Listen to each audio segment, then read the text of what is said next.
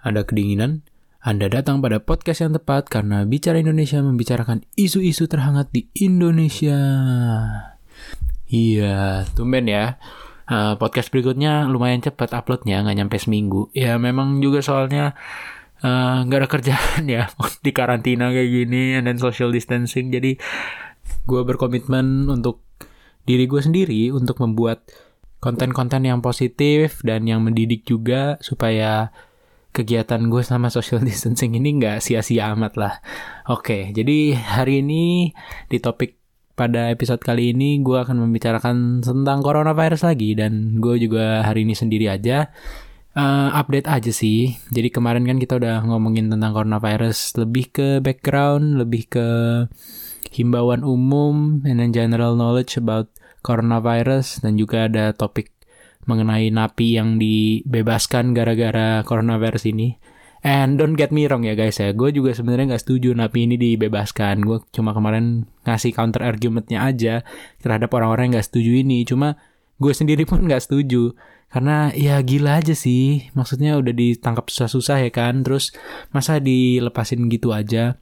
Dan emang Bapak Yasona Lauli ini kayak pro terhadap koruptor gitu loh kayak ngelihat patternnya. Cuma ya kita nggak pernah tahu gimana aslinya. Oke langsung ke episode kali ini. Jadi gue akan membahas update aja sih mengenai coronavirus. Nothing yang hangat-hangat banget atau panas-panas banget gimana. Cuma ya supaya kita tetap aware aja dan tahu update-update atau info terbaru di Indonesia gitu. Jadi yang paling baru adalah Jakarta akan memperlakukan PSBB. Apa itu PSBB? PSBB adalah pembatasan sosial berskala besar. Nah, jadi ini disetujuin pada hari Senin malam dan pada intinya pada masa yang kali ini akan diberlakukan selama 14 hari. Oke, jadi dua minggu ya guys ya, dua minggu kita di Jakarta akan PSBB, bukan kita sih, soalnya gue di Sydney. Tapi ya teman-teman kita di Jakarta akan melakukan PSBB. Tentunya uh, Jakarta itu penting ya untuk dilakukan hal seperti ini karena kalau misalnya penyebarannya terus bertambah itu uh, gila banget ya. Soalnya Jakarta kan kota ekonomi dan ibu kota juga. Kalau misalnya sampai ke efek di mana persebaran dari coronavirus ini makin gila, itu akan in the long term atau in future-nya tuh bisa tambah melumpuhkan daripada kita fokus dulu untuk nyembuhin uh, coronavirus ini menghambat tingkat penyebarannya, meminimalisir juga orang-orang yang kena dan orang-orang yang meninggal. Walaupun sementara mungkin sebulan 14 hari sih trialnya cuma mungkin sebulan, tapi bisa efektif untuk meminimalisir dampak dari coronavirus ini gitu. Ya seperti yang gue udah bilang, mungkin yang kesian dari PSBB ini adalah pedagang-pedagang atau rakyat yang kelas ekonominya menengah atau menengah ke bawah dan juga orang-orang yang pekerjaannya itu berbasis interaksi seperti itu. Karena kalau misalnya orang-orang kayak gini yang kena PSBB, maka mereka tidak bisa mendapat pemasukan. Kayak misalnya, gue jelasin lagi itu orang-orang yang jualan di pinggir jalan kayak gitu. Nah itu kan nggak um, terlalu banyak pembeli jadinya ya kalau ada pembatasan seperti ini. Oke, tapi apa sih itu PSBB di Jakarta ini? Jadi intinya sih semacam lockdown atau ya pembatasan sosial tapi berskala besar. Jadi uh, tempat sekolah tempat kerja yang nggak terlalu penting libur terus juga masyarakat juga dihimbau untuk tidak keluar rumah. Atau malah bukan dihimbau lagi tapi udah ada regulasi hukumnya kayaknya. Iya bener kayaknya udah ada regulasi hukumnya. Jadi denda pelanggar PSBB itu bisa 100 juta maksimal atau satu tahun penjara dan penggunaan sistem denda ini memang dinilai lebih efektif daripada darurat sipil atau ya pokoknya cuma himbauan aja gitu itu nggak terlalu efektif. Ya pastinya lah ya kalau ada denda pasti lebih efektif untuk masyarakat supaya takut gitu dan menimbulkan efek jerak bagi yang melanggar. Sebenarnya hal kayak PSBB ini tuh udah dilakuin sama Australia dan mungkin pemerintah Indonesia atau terutama Jakarta ya itu belajar dari Australia. Kenapa Australia ini memperlakukan seperti ini dan diikuti di Indonesia adalah karena Australia ini sangat-sangat efektif. Jadi gua kan sekarang lagi di Australia, lagi studi. Nah di Australia itu sama seperti PSBB ini udah dilaku, diberlakukan sejak akhir Maret. Jadi udah lumayan ya, udah mungkin satu setengah minggu, dua minggu lah, dua minggu. Karena sekolah-sekolah tadinya awalnya buka, tapi sekarang udah mulai tutup. Terus universitas juga udah nggak ada kelas lagi uh, secara langsung atau face to face, jadi online semua. Jadinya itu sangat-sangat mempersempit penyebaran corona ini dan sangat-sangat menghambat gitu. Kalau kita bisa lihat dari data, itu Australia itu 50 kematian dari 6.052 kasus. Itu kalau kita hitung-hitung mortality rate-nya itu even less than 1% loh. Cuman 0,8% aja. Jadi ya sangat efektif ya kalau kita denger, kalau lu pada dengerin podcast gue sebelum ini atau kalian bisa cek datanya di Worldometers atau di mana pun, itu Indonesia udah sampai 9% ya mortality rate-nya, hampir 10%, 9, dan itu angka yang sangat besar. Jadi makanya mungkin belajar dari Australia juga uh, diberlakukannya PSBB ini akan efektif atau semoga efektif lah untuk menghambat persebaran corona ini atau at least mengurangi tingkat kematian ya. Karena persebaran itu kita nggak terlalu bisa kontrol juga karena banyak aspek lain dibanding kematian ya kematian juga sih ada aspek ketenaga kerjaannya ada medisnya gimana advancement dari sistem kesehatannya gimana. Tapi kalau persebaran juga kita harus lihat faktor di mana negaranya itu atau kotanya itu tuh termasuk dalam kota kunjungan nggak atau kayak destinasi yang favorit nggak untuk dikunjungi karena semakin banyak international uh, atau orang asing yang datang ke kota tersebut atau ke negara tersebut maka tingkat persebarannya juga bisa semakin tinggi gitu loh kalau kita lihat di Amerika pasti salah satu faktornya Oke, okay, by the way guys, Amerika udah 435 ribu cases ya. Itu udah gila, udah hampir tiga kali lipatnya Itali. Bahkan yang tadinya pertama China udah ke 6. Wow. Yeah, peringkat 2 sampai 5-nya itu didominasi oleh negara-negara Eropa, bahkan bukan didominasi tapi semuanya negara-negara Eropa. Spanyol, Italia, Jerman, Germany, and France terus baru ke-6 itu China. China bahkan stop di angka 80 ribuan ya. Awal padahal awalnya lonjakannya gila, tapi stop di angka 80 ribuan. Sekarang malah US 435 ribu, berarti 5 kali lipat lebihnya dari China sekarang. Gila banget. Dan total death-nya US 14 ribu, itu angka yang cukup banyak ya, 14 ribu.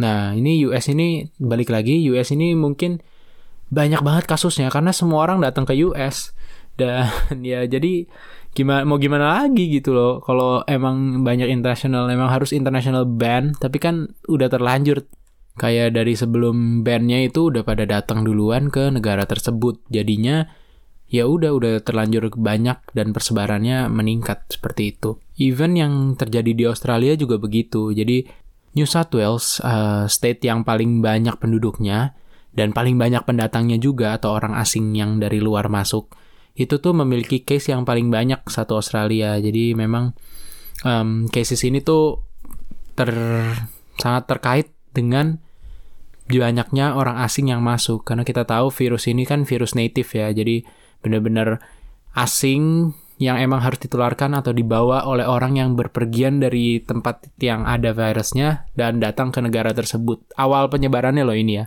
Karena kalau sekarang udah nggak relevan lagi karena di seluruh dunia udah ada virus ini gitu. Pemberlakuan denda ini juga diterapkan kan di Sydney dan nggak main-main guys. Karena ada orang-orang yang memang benar-benar didenda dan masuk berita itu kayak didenda 1000 dolar atau bisa dirupiahin 10 juta atau bisa didenda 2000 dolar karena tidak melakukan praktek social distancing ini.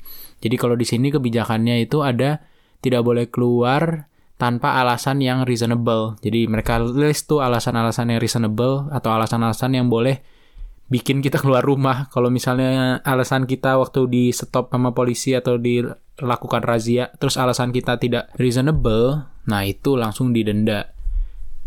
Berarti sekarang di Jakarta kan sudah diberlakukan juga tuh kayak gitu. Nah, sekarang kita perlu ketahui apa sih, apa aja kegiatan yang di-affect sama PSBB ini di Jakarta. Tentunya yang pertama kegiatan sekolah, karena sekolah menurut Pemprov DKI Jakarta harus melakukan peliburan. Nah ini gue nggak nggak pernah nyangka sih dulu waktu gue zaman sekolah kayak pasti ada kepengennya nih situasi kayak gini. Gue nggak tahu gimana yang udah ngalamin sekarang sekolah. Karena kalau di kuliah gue lebih enjoy nggak masuk kelas karena bisa di rumah terus juga bisa dengerin lecture online segala macem. Tapi gue nggak tahu. Balik lagi ke kalian, ke masing-masing orang. Demen nggak sama sekolahnya, demen nggak sama temen-temennya juga. Jadi uh, ya baliklah ke masing-masing orang. Mungkin ada yang seneng, ada yang sedih juga kalau sekolahnya harus diliburin. Terus um, yang kedua yaitu kegiatan tempat kerja. Jadi tentunya tempat kerja juga kan gather people banyak banget dari luar kota bahkan. Nah, itu harus dibatasin. Dan berikut adalah tempat atau kantor atau instansi strategis yang uh, boleh tetap buka atau tetap memperjakan karyawannya secara langsung atau langsung datang gitu ya. Uh, ketika lagi masa PSBB ini, yaitu uh, instansi strategis yang memberikan pelayanan terkait pertahanan dan keamanan, ketertiban umum, kebutuhan pangan, bahan bakar minyak dan gas, pelayanan kesehatan, perekonomian, keuangan, komunikasi, industri, ekspor dan impor, distribusi, logistik, dan kebutuhan dasar lainnya. Jadi ya basically yang penting-penting aja lah yang memang nggak bisa dilakukan ketika lagi social distancing gitu loh. Kan gak lucu gengs kalau misalnya uh, ada orang yang harus ekspor impor, mindahin barang load barang gitu ke kapal kan nggak bisa dilakuin dari jauh kan. Jadi ya memang yang kayak gitu harus tetap bekerja dan uh, ya tentu gue respect sama kalian yang tetap bekerja waktu lagi PSBB ini. Semoga kalian tetap bisa bekerja tapi juga safe, jaga diri kalian juga, pakai masker. Um, ya pokoknya intinya stay safe lah untuk semua orang dan yang masih bekerja. Kalau yang di rumah terus keluar-keluar, nah itu bego tuh. Oke, lanjut ke poin nomor tiga, yaitu kegiatan keagamaan. Jadi ketika PSBB ini, kegiatan keagamaan tidak boleh lebih dari 20 warga. Karena memang kegiatan keagamaan ini juga gather people. Jadi semoga kalian tetap bisa beribadah di rumah masing-masing. Gue tahu sebentar lagi yang Kristen dan Katolik akan merayakan hari raya kematian Tuhan Yesus dan kebangkitan atau Paskah. Tapi ya mau gimana lagi karena situasinya kayak gini. Gue sendiri juga Kristen, Katolik, sehingga ya mau gimana lagi dalam situasi seperti ini. Untungnya kita kayak gereja itu tanggap dan memberikan misa secara live streaming atau secara online sehingga kita bisa tetap beribadah walaupun di rumah. Gue nggak tahu gimana agama lain. Semoga uh, agama kalian atau kayak komunitas kalian tetap bisa provide uh, kebutuhan ibadah kalian. Tapi kalau misalnya nggak bisa, ya kalian ibadah sendiri. Yang Muslim tetap sholat lima waktu, yang Hindu, Buddha tetap uh, berdoa juga sama dewa kalian uh, atau sama Tuhan kalian, kayak gitu. Jadi jangan sampai PSBB ini membatasi kegiatan keagamaan kita dalam arti kedekatan kita dengan yang Maha Kuasa. Oke, lanjut ke poin nomor 4 yaitu kegiatan di tempat atau fasilitas umum. Ya, basically emang fasilitas umum atau tempat-tempat itu uh, harus banyak yang tutup unfortunately tapi supermarket fasilitas layanan kesehatan hotel um, terus perusahaan yang digunakan atau diperuntukkan untuk fasilitas karantina terus fasilitas umum untuk kebutuhan sanitasi perorangan dan fasilitas umum untuk pemenuhan kebutuhan dasar penduduk lainnya termasuk kegiatan olahraga itu boleh tetap buka intinya ya yang penting-penting aja sih guys. Um, bahan pangan akan tetap ada di supermarket, mungkin beberapa restoran juga tetap buka supaya tetap bisa beli makan. Pokoknya sandang pangan papan kalian tercukupi uh, selama lagi PSBB ini. Karena nggak mungkin dong ya kalau nggak boleh keluar terus gimana cara makannya kalau misalnya bahan makanannya udah habis. Kecuali kalau zombie apocalypse, nah itu baru. Tapi ini kan nggak seperti itu. Jadi memang pemerintah um, tetap memberikan layanan-layanan ini untuk masyarakat memenuhi kebutuhan pokok sehari-hari. Oke, lanjut ke poin nomor 5 yaitu kegiatan sosial dan budaya. Jadi ini tuh kayak perkumpulan atau pertemuan gitulah yang sifatnya itu bukan rekreatif juga sih, cuma yang kayak budaya, akademik atau politik, pokoknya pertemuan-pertemuan pertunjukan gitu ya nggak boleh dilakukan terlebih dahulu. Sempet gue kemarin lihat videonya yang ada orang ngadain kawinan kayak tahlilan gitu pas lagi uh, coronavirus ini terus kayak dimarahin gitu sama polisi kan bego banget ya. Kayak memanfaatkan kesempatan orang banyak yang libur ini atau hari-hari biasa yang uh, tadinya orang-orang pada nggak bisa datang jadi buat nikahan gitu loh. Aduh gue nggak habis pikir lagi gitu. Kan nggak nggak cerdas dan nggak bijak gitu loh memanfaatkan kesempatannya. Ya lanjut ke poin nomor 6 yaitu kegiatan di moda transportasi.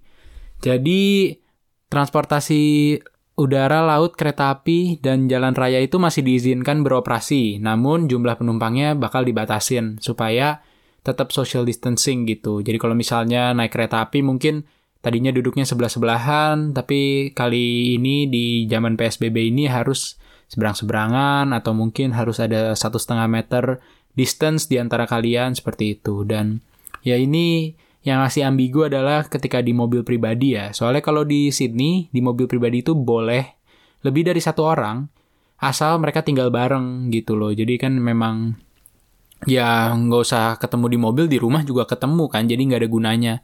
Jadi itu masih boleh. Tapi kalau misalnya kita udah ngajak orang lain yang nggak tinggal bareng naik mobil, satu mobil, nah itu harus menerapkan praktek social distancing jadi satu setengah meter. Kalau mobilnya gede ya enak kan bisa satu setengah meter satu duduknya di belakang banget satu duduk di kemudi tapi kalau misalnya mobilnya dua pintu cuma penumpang dua atau cuma yang uh, lima orang kapasitinya kan nggak bisa satu setengah meter. Jadi tolong ini juga diperhatikan karena ini sangat penting ya. Kalau kalian di dalam mobil apalagi ada satu batuk itu pasti dropletnya kan di situ-situ aja nggak bergerak gitu. Terus di transportasi umum juga sebenarnya agak menyeramkan karena kan orang naik pegang apa pegangan handle itu di atas atau pegang tiang atau pegang tempat duduknya. Batuk mereka di situ atau ya pokoknya ngeluarin droplet terus orang selanjutnya dia udah pergi dari keretanya atau udah pergi dari busnya terus orang selanjutnya datang pegang kan bisa ketularan juga. Makanya kalian tetap harus waspada kalau bisa nggak pegang uh, apa-apa di tempat umum atau di transportasi umum ya nggak usah pegang. Kecuali kalau kalian bener-bener mau jatuh nah itu pegang. Tapi jangan lupa setelah pegang kalian jangan lupa cuci tangan atau jangan pegang area wajah sehingga tidak bisa virus itu masuk ke tubuh seperti itu dan yang terakhir nomor 7 yaitu kegiatan terkait aspek pertahanan dan keamanan jadi aktivitas warga yang terkait dengan aspek tersebut akan dibatasi kecuali kegiatan operasi militer dan operasi kepolisian. Nah, gue sebenarnya kurang ngerti juga maksudnya pertahanan keamanan ini apa. Yang terlintas di kepala gue cuma kayak sis kamling atau ronda gitu. ya gue gue nggak tahu itu termasuk atau enggak, tapi ya itu juga kan termasuk uh, banyak orang berkumpul dalam satu tempat juga kan. Kan itu biasanya bapak-bapak jadi different rumah, different household gitu. Nah, kalau bisa kayak gini juga ditiadakan terlebih dahulu atau dibatasi.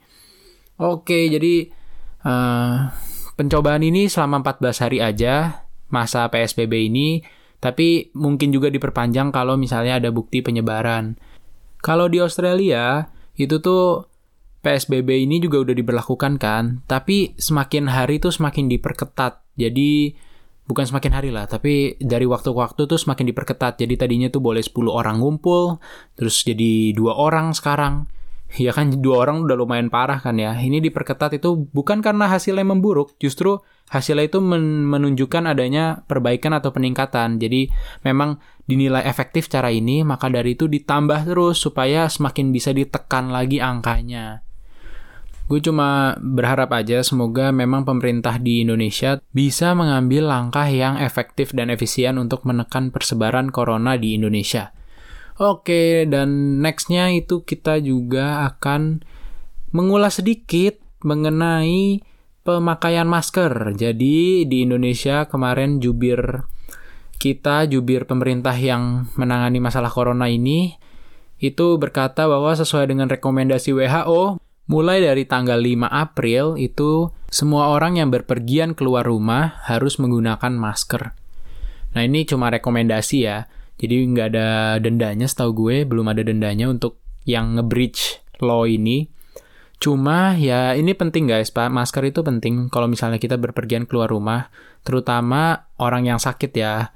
Tapi kalau yang nggak sakit pun juga direkomendasikan untuk menggunakannya uh, terutama masker kain. Jadi pemerintah juga udah bilang uh, kalau bisa pakai masker kain supaya kita tuh bisa reuse masker ini berkali-kali gitu loh. Jadi kalau masker yang biasa itu kan nggak bisa reuse ya. Jadi kayak sekali pakai buang, sekali pakai buang. Dan ketika mungkin uh, bulan lalu itu pemerintah masih bilang, oh masker cuma diperuntukkan yang sakit. WHO bilang cuma diperuntukkan yang sakit. Cuma kalau kita lihat di Indonesia, hal itu tuh diterapkan sebulan yang lalu karena memang jumlah masker tuh sangat terbatas dan banyak orang yang memanfaatkan kesempatan itu untuk menjual maskernya dengan harga yang lebih tinggi. Tapi semoga setelah mengalami setelah satu bulan ini orang-orang udah mulai sadar bahwa masker ini tuh sangat vital bagi kita semua. Jadi semoga by this time udah nggak ada orang-orang yang markup harga-harga masker lagi atau nyetok masker, nimbun masker itu semoga udah nggak ada lagi. Nah dengan pengetahuan ini atau masyarakat yang lebih teredukasi, makanya pemerintah berharap agar kita itu gunakan masker ketika keluar rumah untuk melindungi diri kita sendiri. Masker kain memang diperuntukkan untuk kita sehingga masker surgery mask itu dan atau N95 bisa dipakai untuk orang-orang yang memang lebih terekspos dengan virus corona ini kayak dokter atau petugas medis. Dan ya gue udah bilang tadi penggunaan masker itu penting soalnya kita juga nggak tahu kalau misalnya kita itu carrier atau enggak kalau misalnya kita carrier dan kita nggak sengaja batuk, walaupun kita ngerasa sehat-sehat aja, tapi nggak sengaja batuk gitu, ya mungkin satu kali sehari atau nggak tahu lah, nggak sering, karena kan emang nggak sakit kan. Tapi ternyata kita carrier, batuknya itu kan bisa ngasih droplet dan menyebarkan virus. Makanya penting bagi kita untuk menggunakan masker walaupun kita ngerasa sehat. Dan juga masker juga berfungsi supaya kita itu nggak mengapa ya salah satu fungsinya aja sih itu tuh nggak tangan kita tuh nggak usil gitu loh di daerah sekitar mulut, sekitar hidung gitu. Jadi virusnya juga nggak bisa masuk lewat tubuh kita dari mulut dan hidung. Walaupun mata kita of course nggak ketutup lah ya. Tapi at least mulut dan hidung udah ketutup supaya kita nggak garuk-garuk atau nggak masukin jari ke mulut gitu. Menyangkut yang gue bilang tadi soal um, carrier itu padahal orang nggak sakit. Nah itu lumayan bahaya sih. Karena Indonesia itu termasuk salah satu negara dengan jumlah tes per populasinya itu sangat-sangat-sangat rendah. Jadi gimana? kita nggak tahu gitu loh kayak sebelah kita tuh sebenarnya udah pernah corona atau even kita sendiri itu tuh ternyata actually udah kena corona atau belum gitu loh. Karena kan nggak semua corona itu Gak semua virus ini tuh berdampak langsung pada kesehatan dalam arti kalian langsung gak bisa napas lah atau langsung terganggu lah respiratorinya. Karena kan kalau misalnya tubuh kalian mempunyai imunitas yang kuat, virus ini bersarang, tapi nggak lama juga hilang karena imunitas tubuh kalian bisa melawan virus ini gitu. Dan kemarin Indonesia udah coba lakuin rapid test. Hasil rapid testnya juga ada beberapa orang yang nggak punya symptoms, tapi bisa kena coronavirus susahnya itu adalah Indonesia kan emang penduduknya banyak banget ya, tapi kan kita negara yang nggak sekaya itu juga dalam arti untuk penanggulangan bencana atau penanggulangan hal-hal darurat seperti ini. Maka dari itu jumlah tes kita sangat-sangat sedikit dibandingkan populasinya. Makanya semoga kebijakan PSBB ini bisa efektif dan efisien untuk menekan angka coronavirus ini dan terutama menyadarkan warga negaranya bahwa seserius ini loh masalah virus ini dan sepenting itu bagi kita untuk peduli terhadap orang-orang lain dan peduli terhadap negara kita, terhadap penyebaran coronavirus di negara kita, mulai dari secara sadar menjaga diri sendiri. Oke, sekian deh podcast kali ini. Semoga bisa mengedukasi teman-teman dan juga bisa memberikan informasi-informasi tambahan atau update mengenai coronavirus di Indonesia. Kalau ada yang mau diskusi sama gue atau mau sama Adri, bisa langsung chat kita aja via WhatsApp atau DM kita via Instagram at Cornelius atau at Adrian SBS. Ya, jadi kalau misalnya kalian mau discuss, discuss atau mau ya cuma tanya-tanya aja soal Eh, kejadian-kejadian di Indonesia. Nggak harus sekarang-sekarang ini guys, jadi ke depannya juga boleh, itu bisa langsung DM kita aja. Dan jangan lupa follow podcast ini supaya kalian nggak ketinggalan berita-berita terbaru juga. Dan kalau misalnya podcast ini update, kalian bisa langsung ngeliat di feed kalian di Spotify. Jangan lupa juga share uh, podcast ini ke teman-teman kalian yang mungkin butuh informasi ini atau ya share aja supaya kita bisa sama-sama teredukasi bareng. Segitu aja promosinya, gengs. Oke, selamat tinggal. Bye-bye.